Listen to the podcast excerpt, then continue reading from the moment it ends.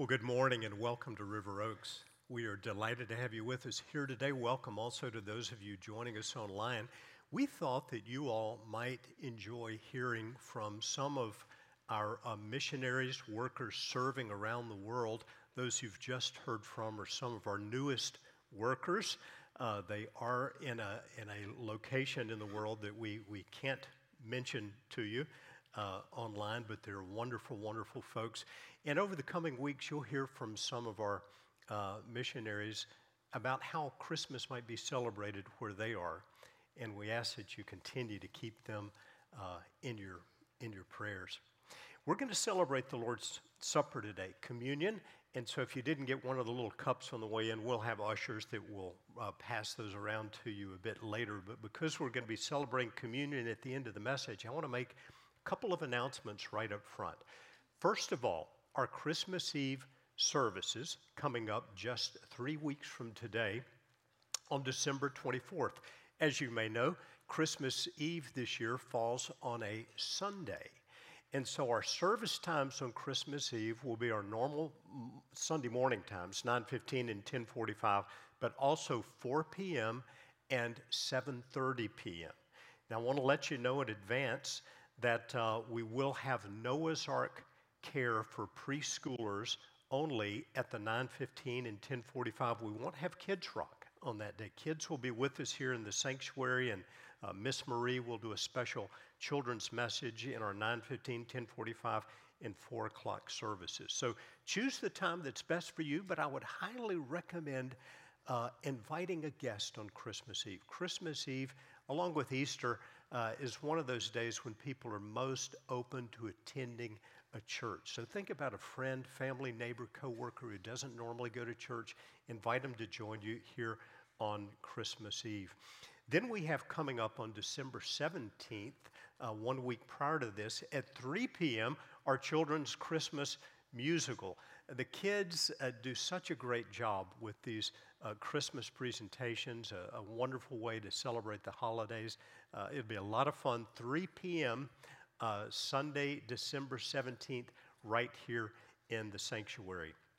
Speaking of children, I do want to mention to you that we have some opportunities if you would be willing to help with this, particularly the 17th, 24th, 31st.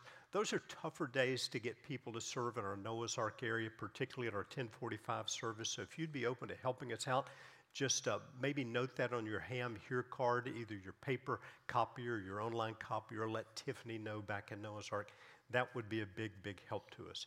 Now, I want to speak to one thing that I think some of you have wondered about, perhaps asked about, and that is when we changed our second service time back in June, right after Memorial Day, did that achieve the service attendance balance that we hoped it would achieve?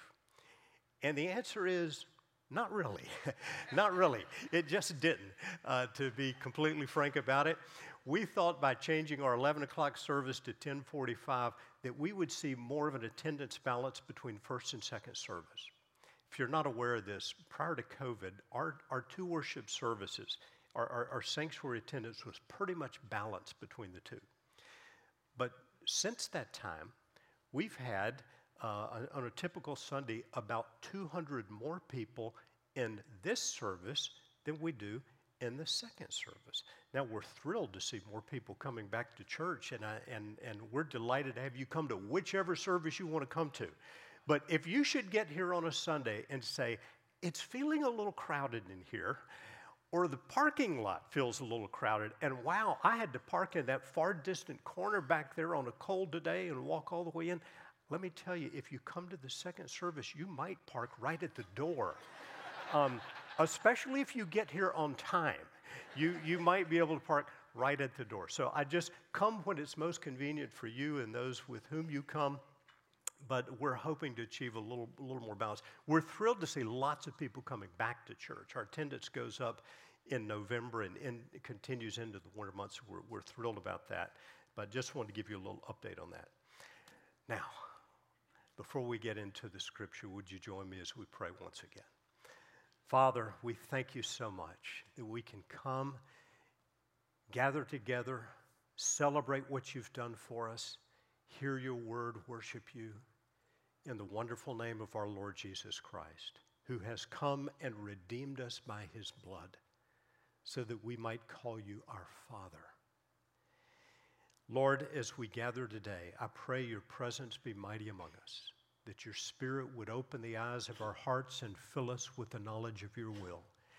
And I think of people like Donnie and Dahlia in another part of the world, many from our church who are serving you in difficult areas as missionaries. And we pray you'd protect them, that you'd strengthen them, that you'd encourage them, and watch over them and let them sense the nearness of your great presence with them. And now we pray, open our eyes that we may behold wondrous things out of your law, your holy word. And we pray in your great name. Amen. I'm going to be reading from the Gospel of John, chapter 1, verses 1 through 13. Typically at the Christmas season, the Advent season, we'll look at a traditional Advent passage. Matthew chapter 1 is one of those, going into Matthew chapter 2. Luke chapter 1 is one of those. The Gospel of John chapter 1 is not typically thought of so much as an Advent passage, but I think it's very, very appropriate. I'll read verses 1 through 13. In the beginning was the Word, and the Word was with God, and the Word was God. He was in the beginning with God. All things were made through him, and without him was not anything made that was made. In him was life, and the life was the light of men. The light shines in the darkness, and the darkness has not overcome it. There was a man sent from God whose name was John. He came as a witness to bear witness about the light, that all might believe through him. He was not the light, but came to bear witness about the light. The true light, which gives light to everyone, was coming into the world. He was in the world, and the world was made through him, yet the world did not know him. He came to his own, and his own people did not receive him. But to all who did receive him, who believed in his name, he gave the right to become children of God, who were born not of blood, nor the will of the flesh, nor the will of man, but of God. The true light, which gives light to everyone, was coming into the world. This morning, I'd like to talk about this presentation by John, by the Holy Spirit speaking through John, of Jesus as the light of the world. The Gospel of John has quite a lot to say about Jesus as the light. In chapter 8, Jesus will say, "I am the light of the world.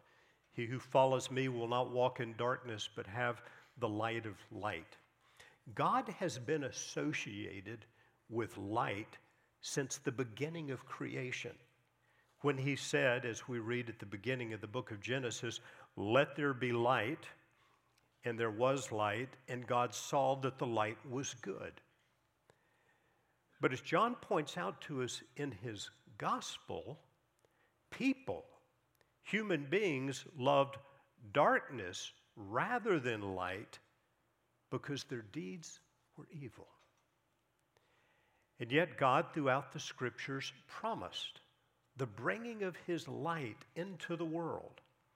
The prophet Isaiah, after saying that a Redeemer will come to Zion and to those in Jacob who turned from transgression, gives us these words, "Arise, shine, for your light has come, and the glory of the Lord is risen upon you. For behold, darkness shall cover the earth, and thick darkness the peoples, but the Lord will arise upon you, and his glory will be seen upon you. And nations will come to your light, and kings to the brightness of your rising." Light. God will bring light into the world. Even though people love darkness rather than light because their deeds are evil, God will bring light. Prior to the birth of John the Baptist, his father Zachariah prophesied that God was sending a Messiah to give light to those who sit in darkness and in the shadow of death, to guide our feet into the way of peace. You know, there is a reason why light is such a significant part of our celebration and our decoration at Christmas time in the Advent season, although I think most people today don't make the connection at all.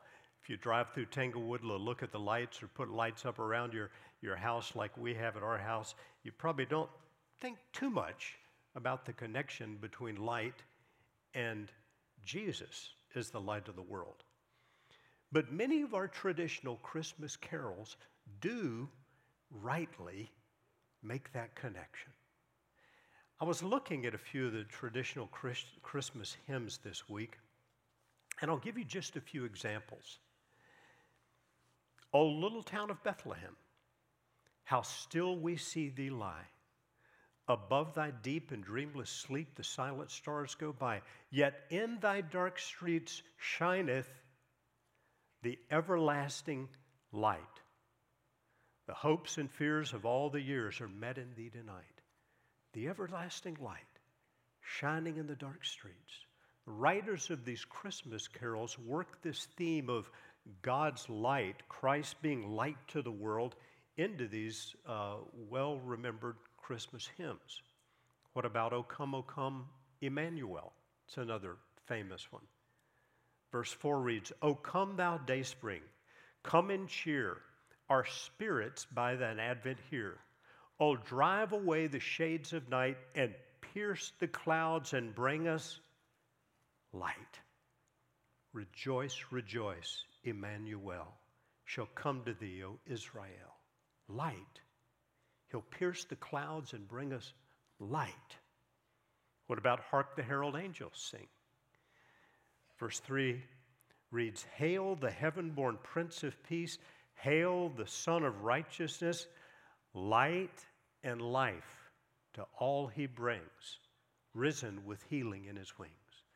Light and life to all he brings. The writers of these Christmas hymns weren't just making up words because they rhymed.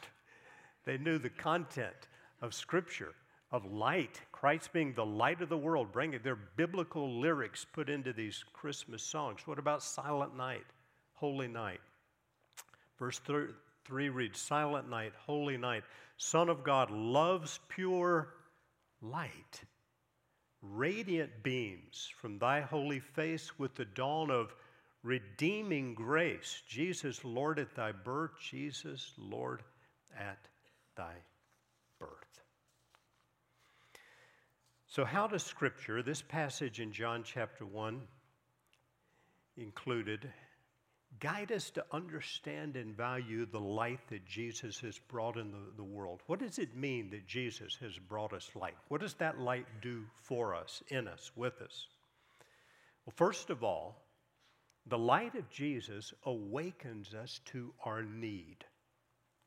It enables us to see things as they truly are.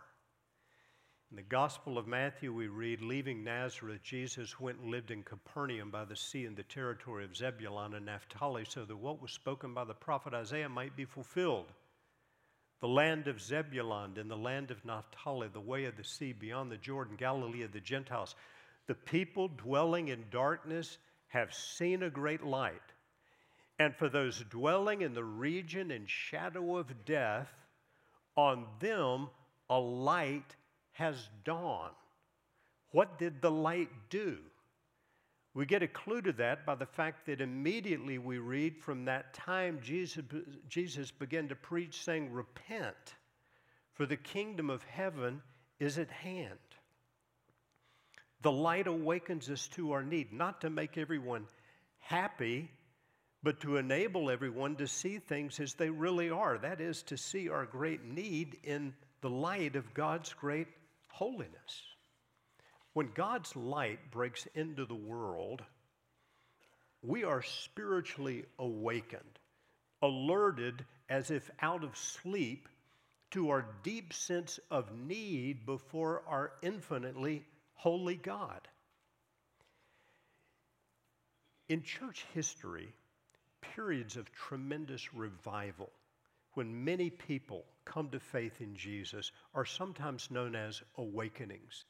In the United States, there have been periods known as the First Great Awakening, the 1700s, later the Second Great Awakening. And it's interesting, as you read about those times, the first thing that happens when people begin gathering and preaching the gospel is not everybody's clapping their hands and renewed in their joy. No, the first thing that happens is a deep awareness of the need for God's forgiveness, a deep awareness of sin and the reality of judgment before a God who is an awesome God and is awesome in his holiness. And to be awakened is to be alerted to the reality of our spiritual condition so that we might be brought to the gospel and appreciate the gospel. The light of Jesus awakens us to our need, but further, the light of Jesus shows us how our need is met. It brings us to an understanding that the blood of Jesus Christ that cleanses from sin is the only thing that suffices for the meeting of our need. As John writes in verse 7 of the passage you see on the screen, if we walk in the light as he is in the light, we have fellowship with one another, and the blood of Jesus, his Son, cleanses us from all sin. That great need to which we've been awakened is not met by some type of life improvement plan, some self-help plan of our own, but by the blood of Jesus. Spiritual enlightenment brings us to understand not only our need before God, but how that need is met. The Apostle Paul spoke of this when he was recounting his own testimony. And he talked about when he was on the Damascus Road and how God had called him. Jesus had appeared to him and told him that he was sending him to the Gentiles, to those who were not Jews, for this purpose, to open their eyes so that they may turn from darkness to light. The people who walked in darkness had seen a great light. To turn from darkness to light and from the power of Satan to God, that they may receive forgiveness of sins and a place among those who are sanctified by faith in me. The light of Jesus not only awakens us to the reality of our need, but it shows us how our need is met. When light comes into the world, as Jesus said, I'm the light of the world. Whoever follows me will not walk in darkness, but have the light of life. He brings this light to us. It's important, I think, to note that to come to saving faith in Jesus, people have to have their spiritual eyes opened. They have to come into the light to receive the gospel. Spiritual illumination is required.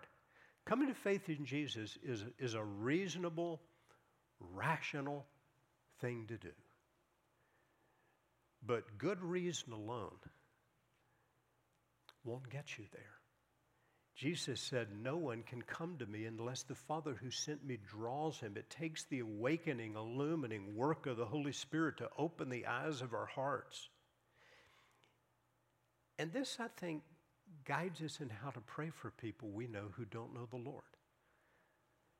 The Apostle Paul prayed this way a lot when he prayed for the church, that God would give us eyes to see, ears to hear, spiritual illumination. It's one way to pray for people in our lives, our families, our friend networks who just seem hardened to the gospel. There's just no openness. There's just no interest. We need to pray for the light of the Holy Spirit to come to them, to awaken them. The Bible says the Holy Spirit will bring people to a conviction of sin and righteousness and judgment. This is spiritual illumination, awakening to our need, showing us the solution. Maybe you're here this morning and you think, well, I'm not really sure I'm a Christian or not. I don't know if I've ever had the kind of experience you talk about when people are born again, saved, come to faith. You know, I've just tried to be a good person in life. Maybe you need to ask God to really open the eyes of your heart today, to alert you to the spiritual reality of judgment to come. And the fact that only through our faith in the blood of Jesus that cleanses us from sin can we stand before an infinitely holy God, having embraced him as our Lord. Thirdly, the light of Jesus shows us how to live. As we grow as followers of Jesus Christ, God increasingly shines his light upon our path so that we will increasingly walk in light rather than darkness. As John writes, everyone who does wicked things hates the light, doesn't come to the light, lest his work should be exposed. But whoever does what is true comes to the light. The Apostle Paul, writing to the Ephesians, says it this way. When anything is exposed by the light, it becomes visible. For anything that becomes visible is light. Therefore it says, awake, O sleeper, and arise from the dead, and Christ will shine on you. Look carefully then how you walk, not as unwise, but as wise, making the best use of the time, because the days are evil. Therefore do not be foolish, but understand what the will of the Lord is. As you grow in your faith, as we grow in our faith, we continually need the light of Christ to illumine our path. Maybe some of you, like me, have been a Christian for a few decades, but you realize God continues to show us things in our lives that are wrong, wrong ways of thinking, wrong attitudes.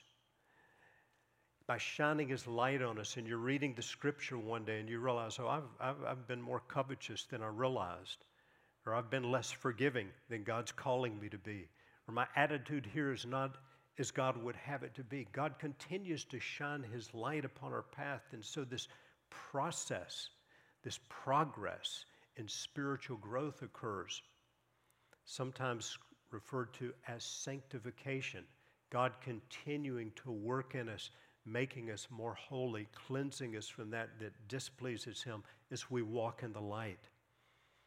As Proverbs 4:18 says, the path of the righteous is like the light of dawn. It shines brighter and brighter until the full day. That is, God gives continued illumination to our path. One of the ways that happens most fully for a Christian is by exposing our heart and minds frequently to God's holy word. The psalmist wrote in Psalm 119, your word is a lamp to my feet and a light to my path. And it's really true, I think, that the degree to which we expose our heart, our soul, our mind to the Scripture, the Word of God, in an attitude of submissive reverence, as we do what the book of James says to do, to receive with meekness the engrafted Word, to the degree we hear God's Word and submit ourselves to its light and guidance, to that degree, we will continue to progress in holiness, and it will be true that the path of the righteous shines brighter and brighter unto the perfect day, unto the full day. Your spiritual growth will probably be closely related to the amount of time you really spend seeking God in his word. And then fourth, as we reflect on the significance of the light that Jesus has come to bring, we remember that Jesus said, I'm the light of the world. Whoever follows me will not walk in darkness, but have the light of life. That means if you're a follower of Jesus, you're no longer walking in darkness, and he's given to you. He's given to you the light of life. And he said not only of himself, I'm the light of the world, but he said to his followers, now, you are the light of the world. You're the ones out there walking through the world, bringing my light. You're the light of the world. And Jesus makes the point that a city set on a hill cannot be hidden, nor do people light a lamp and put it under a basket, but on a stand, and it gives light to all in the house. In other words, don't hide your light. It's intended that your light, the light of your life, should be seen.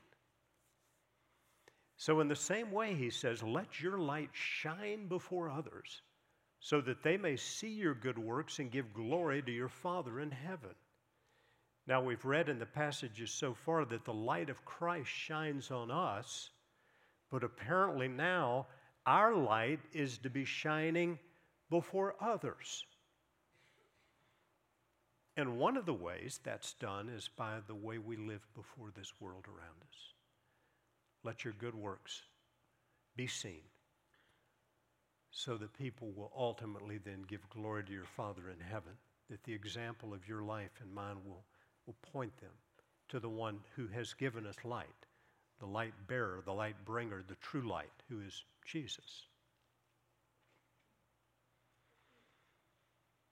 The Apostle Paul said something very similar to what Jesus said when he wrote to the Philippians about our being light in the world. And he wrote it this way: do all things without grumbling or complaining.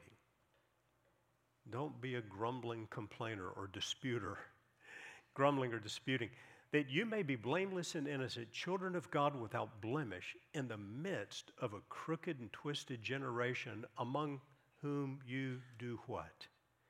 Among whom you shine as lights in the world, holding fast to the word of life, so that in the day of Christ I may be proud that I did not run in vain or labor in vain.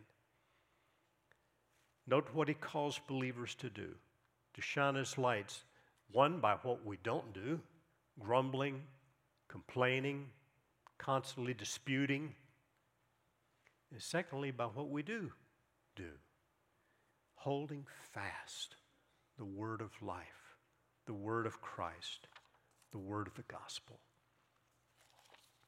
Jesus is the true light.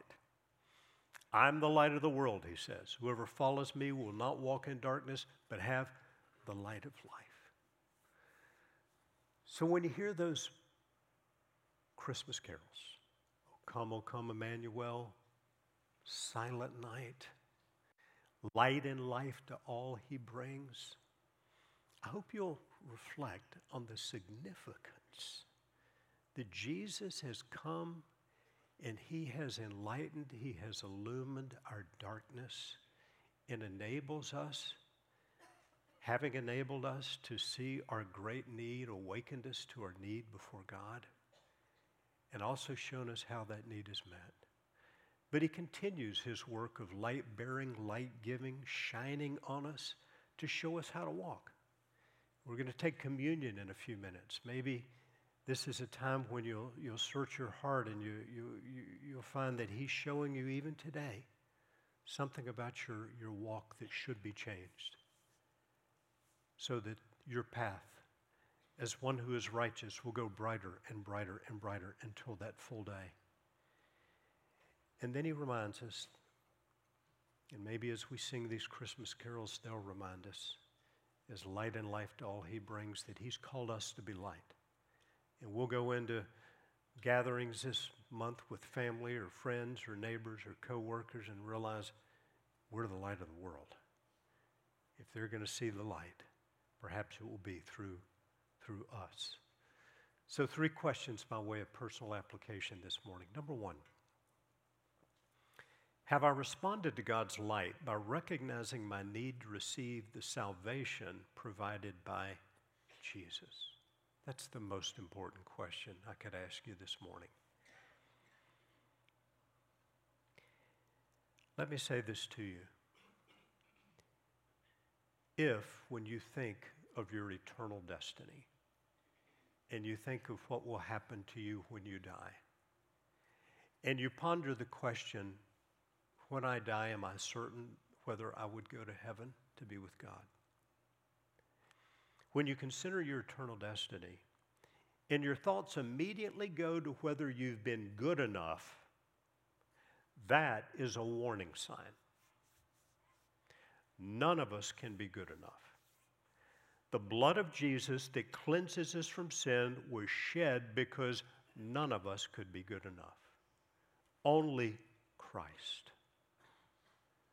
Do not dishonor the Lord by depending on your own goodness. No one is good enough save Christ alone. Secondly, is there some way in which God is calling me to turn from darkness to walk in his light? As John would write in the letter of 1 John, this is the message we've heard from him to proclaim to you, that God is light and in him is no darkness at all. If we say we have fellowship with him while we walk in darkness, we lie and do not practice the truth. God calls his people to walk in the light. And communion is a very good time to search our hearts. Maybe that's a question we should ask ourselves today. And then thirdly, is there someone with whom God is calling me to share the light of Christ? Maybe a friend, coworker, neighbor, someone you've known for some time who doesn't really even know you're a Christian. Maybe this is the time to share with them who the light of life really is, Jesus. As we prepare to take the Lord's Supper, I'll read these words from the Apostle Paul. If you do not have one of these cups and need one and will raise your hand, our ushers will gladly bring one around to you as we prepare to take the Lord's Supper. The Apostle Paul writes these words to the Corinthians. For I received from the Lord what I also delivered to you, that the Lord Jesus, on the night when he was betrayed, took bread. And when he had given thanks, he broke it and said, "This is my body, which is for you. Do this in remembrance of me." In the same way also he took the cup after supper, saying, "This cup is a new covenant in my blood. Do this as often as you drink it in remembrance of me. For as often as you eat this bread and drink this cup, you proclaim the Lord's death until he comes." Think about what we're about to do.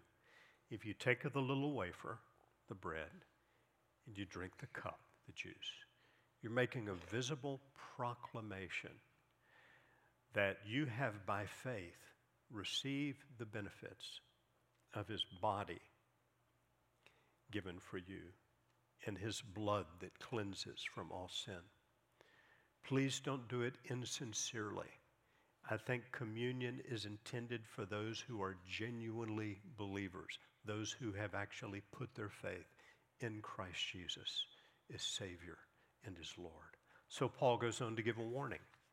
Whoever therefore eats the bread or drinks the cup of the Lord in an unworthy manner will be guilty concerning the body and blood of the Lord. Let a person examine himself then, and so eat of the bread and drink of the cup. I'd like to take a moment now for us to pray and take a moment of silence, allow the Lord to search our hearts. And again, the most important thing is to be certain that you've indeed put your faith in Jesus alone for your salvation. And if you're not sure, it's fine to pass on taking communion this morning and wait until you're ready to really put your trust in Jesus as Savior and Lord and to become his follower. Would you join me as we pray? Father, we want to take this holy thing we call communion in the proper way. So would you please help us now, Lord? I pray your people would receive the full benefits that you intend from this holy sacrament and that none would take it wrongly. And if you're considering whether you should take communion and you're not sure whether you're a Christian, I would simply encourage you, if you're willing and ready to turn your life over to Jesus Christ, to acknowledge that you're a sinner and in need of his forgiveness, and acknowledge your faith that he alone has provided salvation from your sins, and to call upon him as your Savior and Lord. And Father, now would you speak to us that we be prepared to take communion in the proper way.